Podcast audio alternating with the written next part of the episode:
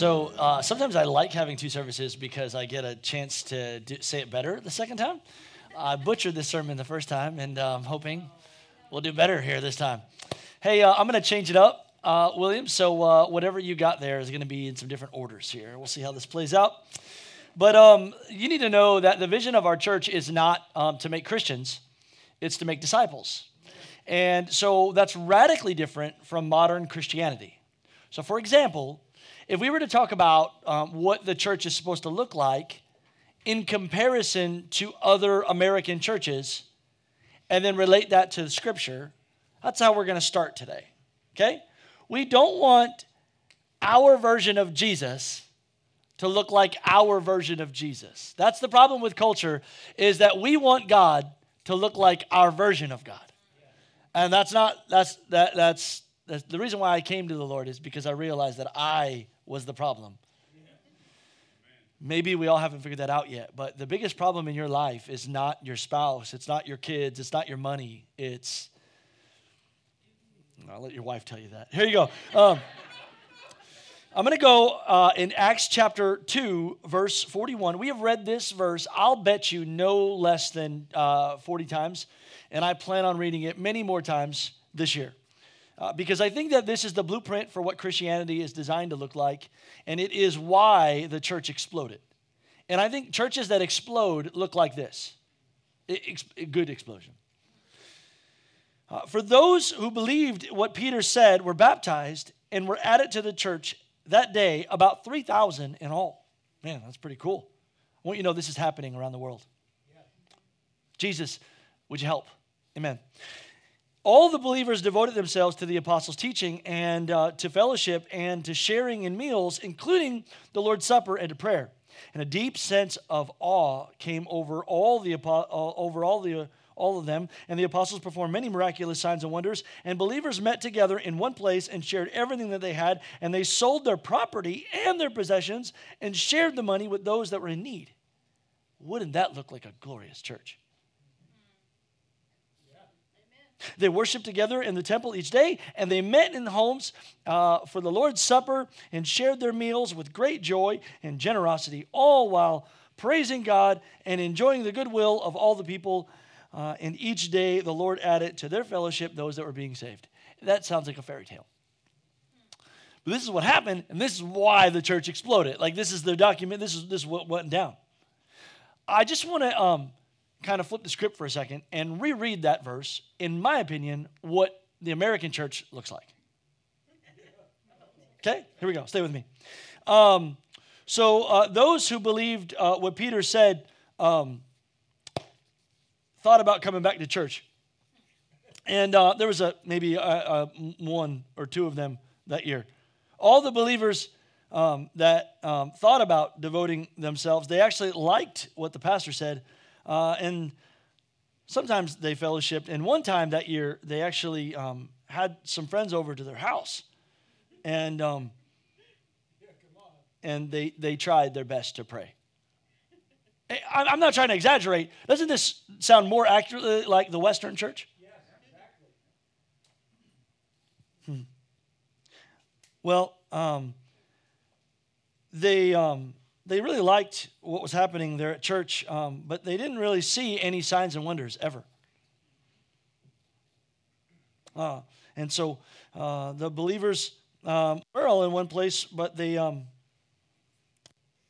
they didn't have much in common. So uh, they gave, um, they tipped when the offering plate got passed uh, because that felt good to them. And uh, they worshiped occasionally when they attended church. Um, and um, the Lord sometimes added to their church people that were being saved. I want to let you know I, am thankful for a church that's passionate. I am church. I'm thankful for a church that is with us.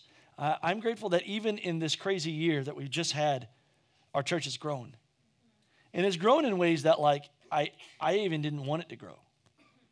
Like it was a hard year, and we realized that like as God is squeezing these grapes, He's making wine.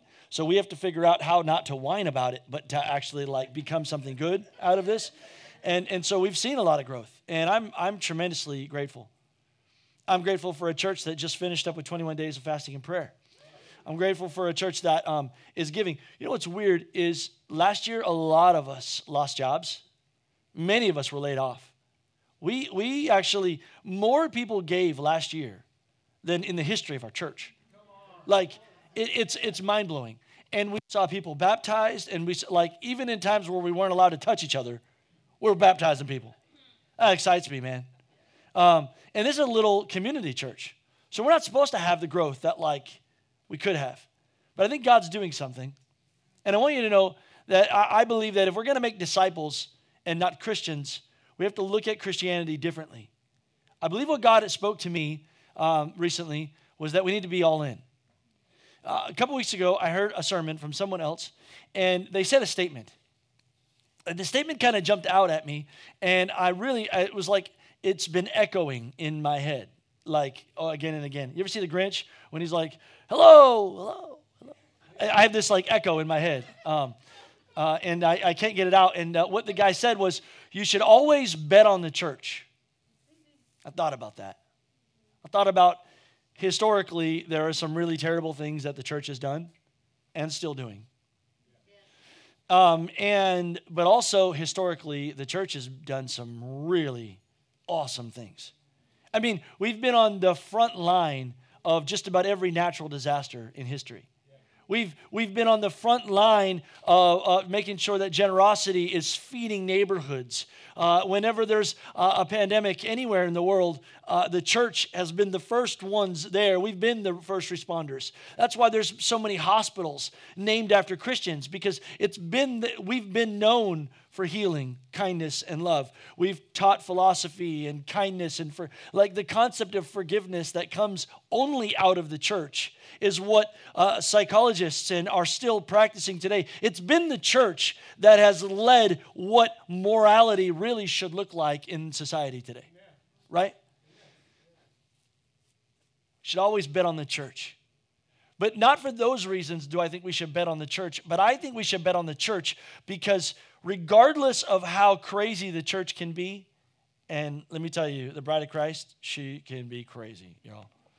Uh, she's made the internet far more times than we would like to for the worst reasons possible. She is the hope of the nations. And she is the, the really what God's design and his makeup is. I'm going to jump really quick to Ephesians.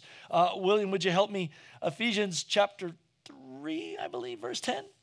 Yeah. Uh, God's purpose in all of this was to use the church to display his wisdom, not, not ours, not yours, his. And I hope that his wisdom is better than yours. Uh, his, his purpose in all this was to use the church to display wisdom in its rich variety to all the unseen rulers and authorities in heavenly places. And uh, the very next scenario here is that he wants to use the church to display his wisdom, and that's why uh, the very verse 11 would say that, and he did this by sending his son Jesus to be crucified. Jesus is the wisdom for the nations, and the way that the world will know about him is because of the church. There's no evangelist that can do the full job. They might tell people about the Lord, but evangelists generally don't teach people about him. We need all of us to come together for this thing to be glorious. Um, and I've been thinking about this. If anyone knows me, you know that one of my favorite things in the world is a fire. Man, I love fire. Uh, I, I, know last week um, we, uh, we almost killed a goldfish, but we didn't kill the goldfish. For all of y'all to know, they can live outside of water for, for hours. It's true. It's true. True story. Um, and a couple years ago, uh, last year, I think we started a fire in church. We're not starting a fire today, but we are going to talk about a fire. I want you to know the most biblical scenario in reference to God moving in Scripture is fire, mainly because when Scripture was written, uh, fire was the greatest form of technology known to man. It was the most powerful thing. They used it to make all kinds of everything, and uh, there was there really is not a lot of things more powerful than a fire. And so I'm thinking about the church and the church coming together and God wanting to display his wonderful power and wisdom to the nations. We're going to have to come together. And uh, what I want you to know is that in order for us to grow and for the world to know the power of God, we're going to have to be one. Now, I want to make sure that I make a disclaimer. I am not talking about the COVID and uh, all these other things. Look, there are a million ways and new ways that we should continue to be creative to advance the gospel. Do it through art, do it through dancing, do it through the internet, do it through whatever means necessary. Let's figure out ways to advance the gospel, but we got to come together. So, whatever happens, I want you to hear it here first. If the government was to shut us down again, I got to tell you, I'm excited about it. Some people would be really mad if Pastor actually shut the doors again. And I'm telling you, I don't know what I would do, but I might just shut the doors down. Because I think that the problem with the Western church is that we don't know how to do what they did in the book of Acts. And that's actually take the church outside of the church and get back together meeting together. So you need to know right now, my vision is not for this. I'm grateful for this. I'm grateful for the moments that we have together. But you know what I believe growth is going to happen in you? When people come to your house and you have dinner and you begin talking not about football, but about Jesus and about what God's doing in your life and the healing that happened and the miracle of finances, and you break bread together and you talk about the cross or you talk about worship or you talk about a moment that you. Now we're having church. See, it's great, but I, have not found a place in Scripture where the church met and um, they just listened to the preacher. It was designed to be us breaking bread together. And so when I say that we'll grow better in, in, in circles than we do in rows, I believe that this morning, many of you experience the presence of God more than you will any other time this week. But I believe you'll grow more when you gather together with other believers and talk about the hardship and the reality of what's going on in your, in your life. Because some of you are going through hard times right now, and I'm grateful for it. We're going to go back to that. I'm going to show you it. Hard times are coming. If they're not here right now, they will come. I'm not I'm prophesying the end of the world. I'm just saying real Christianity means sometimes things suck. Uh, Sometimes it's hard. And, uh, and that's, that's good. That, that means uh, I have to stay on point. I'm rewriting my message right now, so I'm allowed to kind of deviate. Pastor, why are we all in? Because we're going to bet on the church. Now, I want to make sure, disclaimer, uh, this is not saying that we should bet. And, um, and if we could create stock this week, although we learned we might be able to do something really awesome if we could take stock in the church, right? Anyone else? Uh, we're not betting, we're not gambling, we're not doing that stuff. Like that's not. I, am just trying to explain the concept of I think where we are as um, people of the way. Like if we're not careful, we can we can do this whole thing wrong. So I'm trying to set, reset the standard of if you want to be on fire for God, and you want your faith to grow, this is what it's supposed to look like.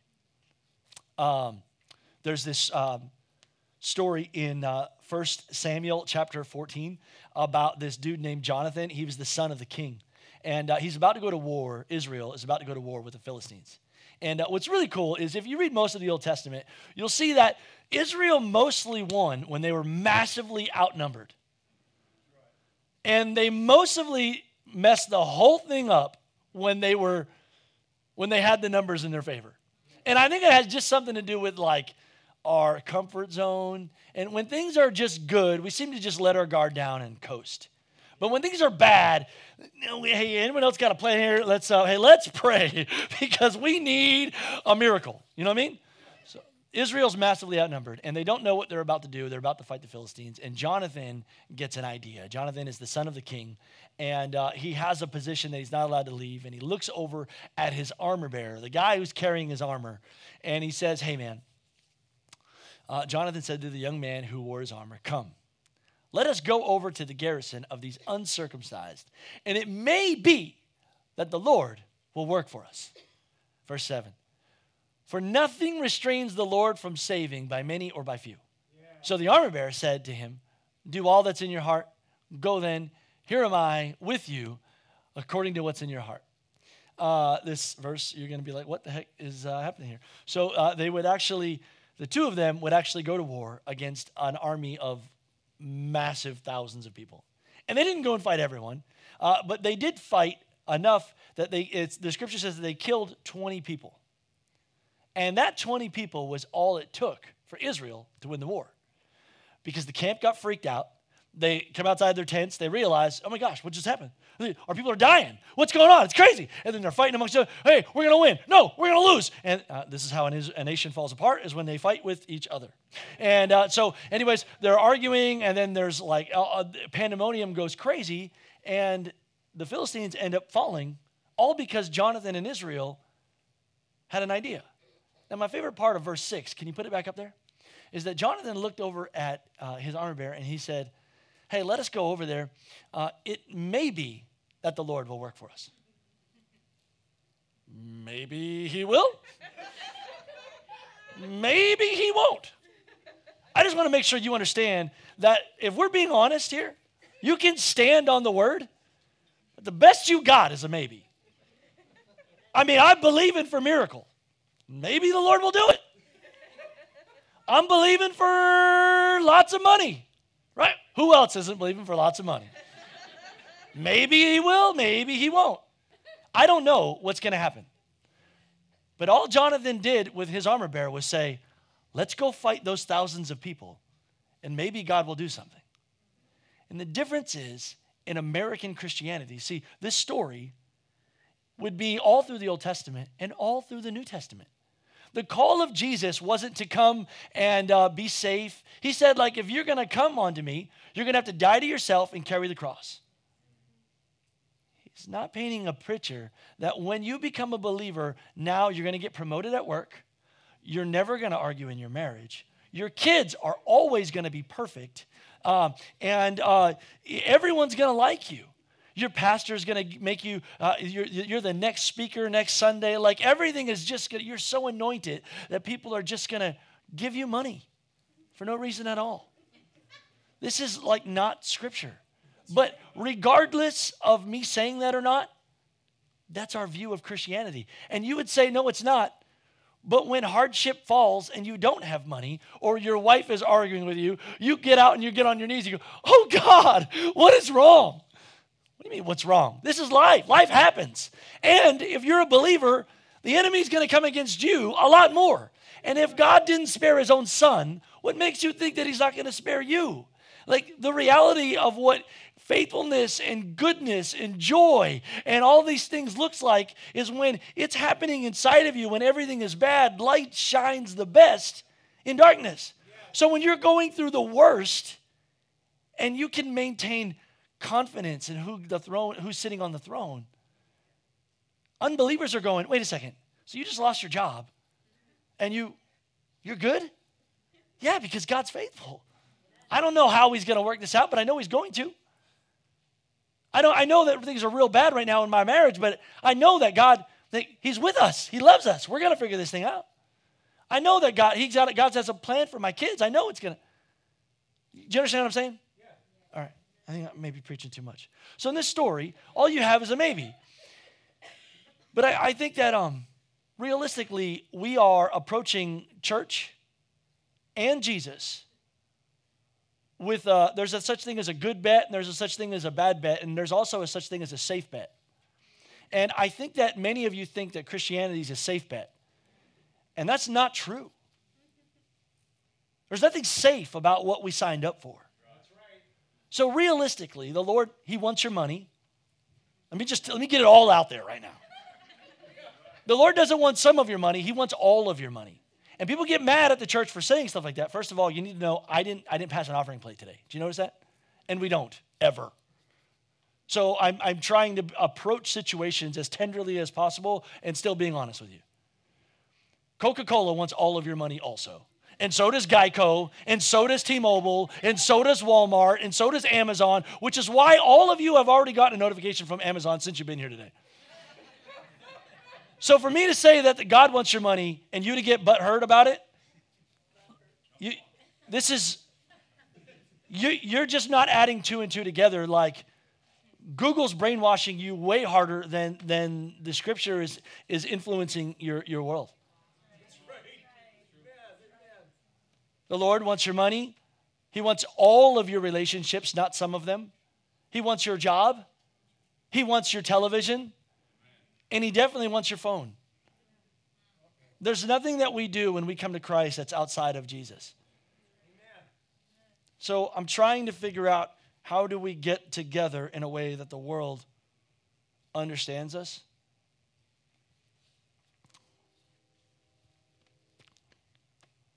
You just haven't. Jesus, help. I lost my point. Okay, here we go. So, what's happening is first Acts chapter 2 is that he is called the church to come together. We found faith, and now he wants you to meet together with other believers and talk about the apostles' teachings. And then he says that as this is happening, we would break bread together, we'd have communion, we'd talk about Jesus dying on the cross for me and what that means for me and my family and the resurrection of our Savior, which is so important for you to talk about amongst your friends because everything in my life screams death. And everything inside me is supposed to scream life. Does that make sense? Like, when I'm look, I love that lyric we sang earlier. When all I see is the cross, all he sees is an empty tomb. Like it's the reality that things around me feel suffocating, but the reminder of Jesus being risen screams, "There's an answer." Okay. And we're supposed to get together and have meals, and we're supposed to get together. But here's what's happening in America and now all over the earth is that life is teaching you. I'm not even talking about COVID that it's better for you to be separate and it's safer for you to be alone. It's safer for you because you won't, listen, I'm, I'm, not, I'm, I'm honestly not talking about health reasons. Emotionally, we are terrified to connect with people. This is why the church exploded because they were honest and vulnerable about the things that God was doing in their life and in others. And if we're not willing to be emotionally connected with one another, I promise you, our church, the Way Community Church, will not have a future. We have to meet together, we have to talk together. And if some of us feel like it's okay for us to just have four friends, it's not. That's not biblical Christianity.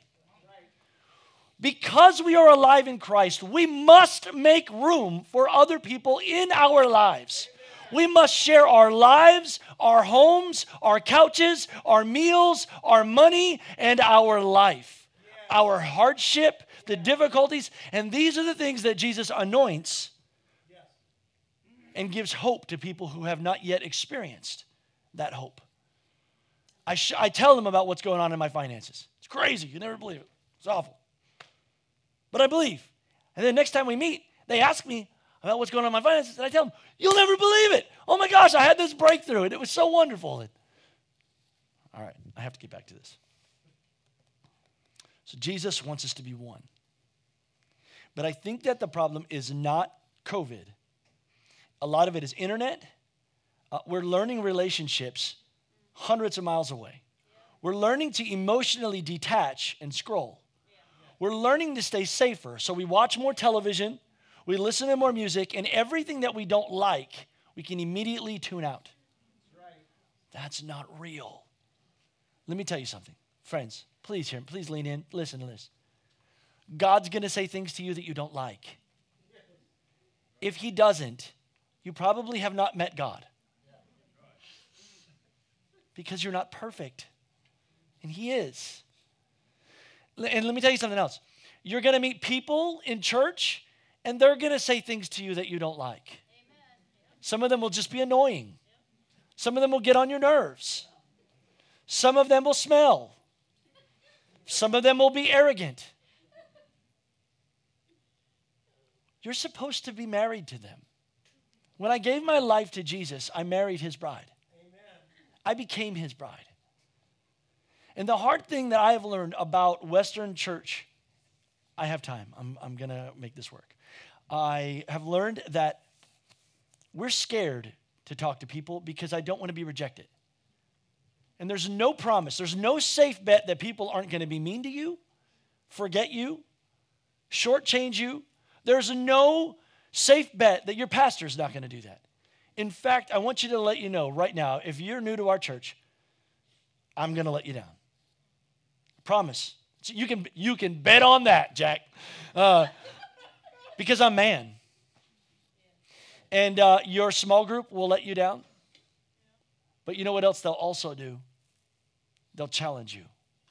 They'll challenge you to be a better uh, uh, a husband or wife, father or mother, friend or coworker, follower of Jesus. They'll challenge your scriptures. They'll challenge your appetite for. When we get together, we burn more. I'm, go, I'm going to end in John 17. I'm going to try to do it as quick as I can. But as I'm seeing this all throughout Scripture, God is this illustration of this fire. And when we come together, we are the most powerful entity on the face of the earth. Jesus looked at Peter and he said, Who do you say that I am? Well, you're the Lord. And he said, Exactly. And that is the faith that I'll build my church, and the gates of hell won't prevail against it. When you guys come together with the idea that Jesus alone is the Lord, not even the gates of hell can tear down and is trying to tear down right now. Do y'all know there are states that the churches still haven't opened yet? But when we get together, man, it's like this powerful entity of generosity, of love, of mercy and forgiveness. There is no organization on the planet that explains the power of forgiveness like the church. There is nothing that I have encountered in my life that's been more powerful than me learning how to forgive other people. It has brought back strength and ownership to me like nothing else. By letting people go of what they did to me, I somehow became free. And by doing so, you know what else I did? By forgiving people that hurt me, I gave other people an opportunity to come into my life.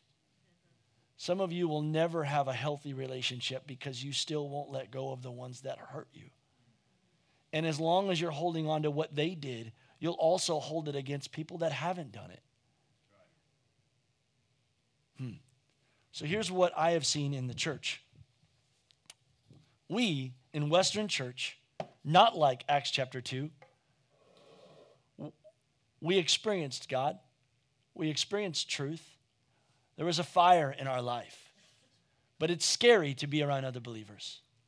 And I don't necessarily like it, and it's not comfortable. It's kind of like Thanksgiving dinner with my family. Anyone else have an awkward time when they're eating dinner with their extended family? I don't. Roland, Kay, I love you guys.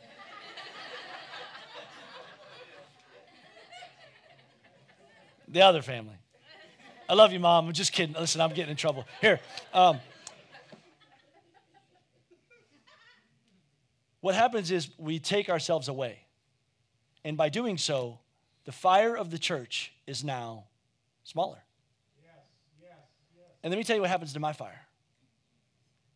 It's still ridiculously hot right now, but it won't continue to burn. As you're separated from the body, you will burn out. Your passion and enthusiasm for the things that God, you believe that He can do, will smolder your enthusiasm and faith for the things that God wants to do will get lower. You'll get distracted and have other goals and missions for your life other than what the Lord had put as priority. As you disconnect from the body, listen, Americans, we're not supposed to meet together once a week. You love your faith? I love your faith. And I want you to know I believe more than ever that you guys are behind me I saw it in your giving. I see it in your attendance. But there is a world out there that is dying, that needs the church to be so zealous for Jesus. And it's going to terrify you because you're going to have to get closer to other believers so that you and us can burn brighter. Okay, I'm going to read this fast. Here we go. I'm going to read it fast. I'm going to read it fast. I'm going to read it fast. John chapter 17. This is the last thing that Jesus recorded before he went to the cross. He is he's about to die and he's about to pray. This is like the guy on death row praying and there's someone writing. Except this is Jesus So he's praying and he knows God, and he's praying for us. His last thought was not for him, but for you. So this is Jesus praying for you right now. You ready for this? This is going to be good. Say it's going to be good. It's going to be good. Here we go. This is John chapter 17, verse 14. I have given them your word, and the world hates them because they do not belong to the world, just as I do not belong to the world. You know why people are writing bad Google stuff about the church? Because they hate the church.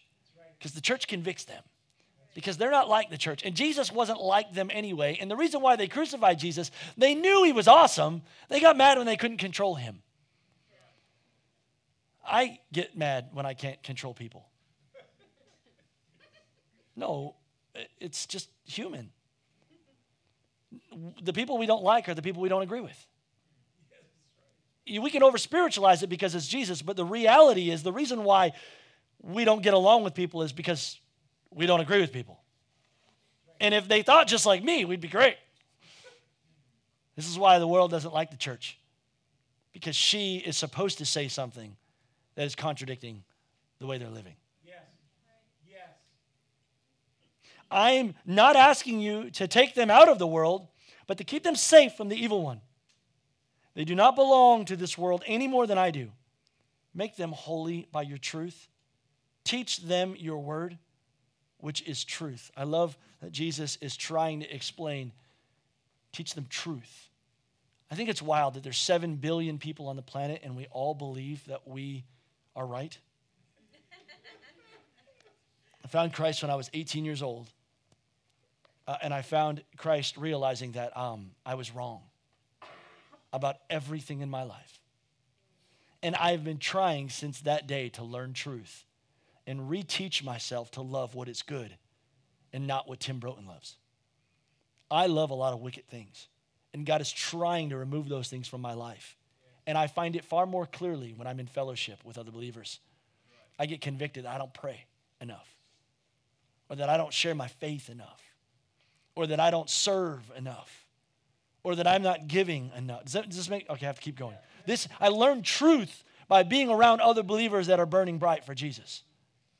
We can be disciples or American Christians that are so casual. I don't want to love cheeseburgers as much as I love Jesus. You know what I'm talking about? Here we go. I have to keep going. I'm out of time. And I'm going to be a lot longer. I'm sorry.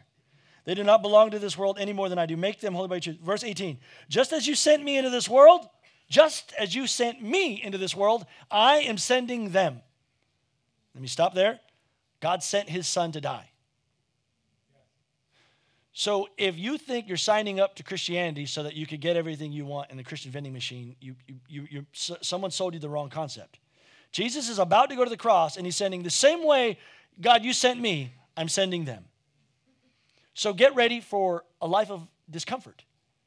There should be moments when you're at Walmart and God tells you to do something you don't want to do. Or you're at a, a, stoplight and there's a homeless guy out the window. And he's like, Yeah, that guy. Yeah, but God, I don't, I don't want to give it to him. He's going to spend it on alcohol. I didn't ask you what you want to do with that. I'm telling you what to do. You are not, you are not the Lord. I am the Lord. I am telling you what you do. I am telling you to go forgive your wife right now. I don't want to do that right now. I didn't ask you what you want to do. Go forgive your boss. Go tell them that you were wrong. Go tell them. Do you understand this? Just as the Lord sent me, I'm sending you. I have to keep going. I'm sorry. I, I, I, I have to keep going. Some of you are new. I'm weird. Just get that over with. And I give you, uh, I give myself as a holy sacrifice for them so that they can be made holy by your truth. Let me stop there. The reason why you're called to a life of sacrifice is because your sacrifice makes me holy. Yes. Just like my sacrifice. The hours that I spent in prayer for today is what makes you holy. When you get closer to God, it makes me holy. Your sacrifice makes us burn brighter. And it makes the world, you'll see it here in a second. Oh, I can't get ahead of myself. Verse 20 I am praying not only for these disciples that are right here, but also for all who will ever hear in me through their message. I pray that they'll be one. I love this. He is talking about unity here, church. He's talking about people that are not acquaintances. You know, the guy that goes to church, uh, the funny looking one with the beard. No, no, he wants you to be one. He wants you to know each other. I pray that they will all be one, just as you and I are one. Jesus is saying, the same way that I know you, I want them to know each other. All of the broken places. You know how God the Father knew that Jesus was terrified to be crucified? I want to know what you're scared of, Matt Bullock. I want to know what you're scared of, Ashley. Rico, I want to know what you're scared of. Because this is real fellowship. Y'all know I'm scared of stuff. I'm terrified to preach every week. Y'all think that I'm lying. I sweat like a dog. I talk God out of it every week, and He won't let me. I, I pray that they will all be one, just as you and I are one, and as in me, the Father, I am in you, and that they, okay, here we go, and may they be in us, so that the world will believe that you sent me. Did you catch this? I know that I'm going long right now. If they're together, the world will know who they are. And I think that this is why it's easy for the world to dismiss the church because while everyone is still fighting politics, while everyone is still fighting situations about government, if the church would just radically love the crap out of each other, come together in crazy, passionate prayer for the lost, the world couldn't, couldn't deny it. I have given them glory that you gave them so that they may be one as we are one.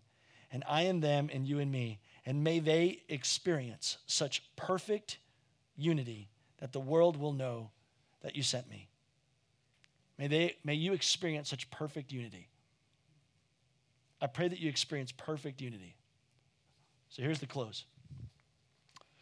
I, uh, I really love, I'm grateful that some of you found us on YouTube or Google and you were crazy enough to come. I'm grateful for everyone that's in different churches throughout the country that um, are watching us online right now. I'm not asking you to join my church. I'm asking you to join the body of Christ. Amen. So if you go to another church, stay at that church and get as radically connected to as many believers as you can. If this world ha- stands a chance, we will care more about each other than we care about ourselves. Some of you are terrified to have fellowship with new people. You feel like you don't need them. You're right. You may not need them. We need you. Yes. I need you. Maybe you're stronger than I am. I need that. In order for the church to grow, we're going to have to come together and we're going to have to be one. And the world will know that we are crazy about the Lord and God's real. And there's no other way that all of us of different ages, different ethnic bath- backgrounds, how the heck can them people come together and have anything in common? Because we all experienced the miracle at the cross. When I realized that God loved me even when He knew who I was and what I did. I've never known a love like that before. And the love that the Father has for me, I'm supposed to have for you. I'm asking you. A lot of you guys are kind to me as your pastor. Thank you. Maybe today you can look around the room and find someone that might stand out to you and you want to have them in your house. Maybe you want to do a Bible study. And just, I, am not good at reading the Bible. Fantastic. You know how many of you are not good at reading the Bible? Just say that. And then read it with someone. Well, let's do it together. How powerful would that be? We are the hope of the nations, church. Jesus said, I'll build my church and the gates of hell won't prevail against it. And the reason why there's a lot of businesses that are going to shut down, but the church won't, it can't. Because God cares about those people that are out there, and He cares about eternity and he will make a fiery, passionate church. So, I say all this to say join a Connect group. We're doing it for 12 weeks. There's a lot of these people that are going to be weird and hard to get along with. Um, I want you to know that the idea of real relationships is commitment. It's something that America doesn't know a lot about. If we end up in a relationship that makes us feel uncomfortable, we quit. God never quit on me. And He's going to continue to ask you not to quit on your people. Everyone say, uh, My pastor loves me, and he's a handsome man. My pastor loves me, and he's a handsome man. I care more about your growth than I care about anything else that's going on. And so I know that I rub some people the wrong way, but you're not allowed to have four friends. There's eternity waiting on the line. Father, I thank you for what you're doing in our church. And I thank you that you are convicting people because um, you're speaking. Lord, we just want to reach the lost. We just want to help people who have failing marriages right now, people that are struggling to read the word, people that don't know how to pray. So there's some people that are sitting right here that love you, but feel like their prayers are just bouncing off a ceiling. Lord, teach us how to walk with people. Make us disciples. Light us on fire. And the whole world will come watch us burn. In Jesus' name. Amen. John Wesley said that. It's not mine. I love it. John Wesley's a good guy. Hey guys, I love you. Connect groups, it's on the app. You sign up, and it's good. We're having a town hall meeting. It's going to start at about 1 o'clock, and there will be pizza there for all of y'all. And um, outside of that, I guess there's Chick fil A on Wednesday night here. And um, I love you guys. Have fun. Peace out.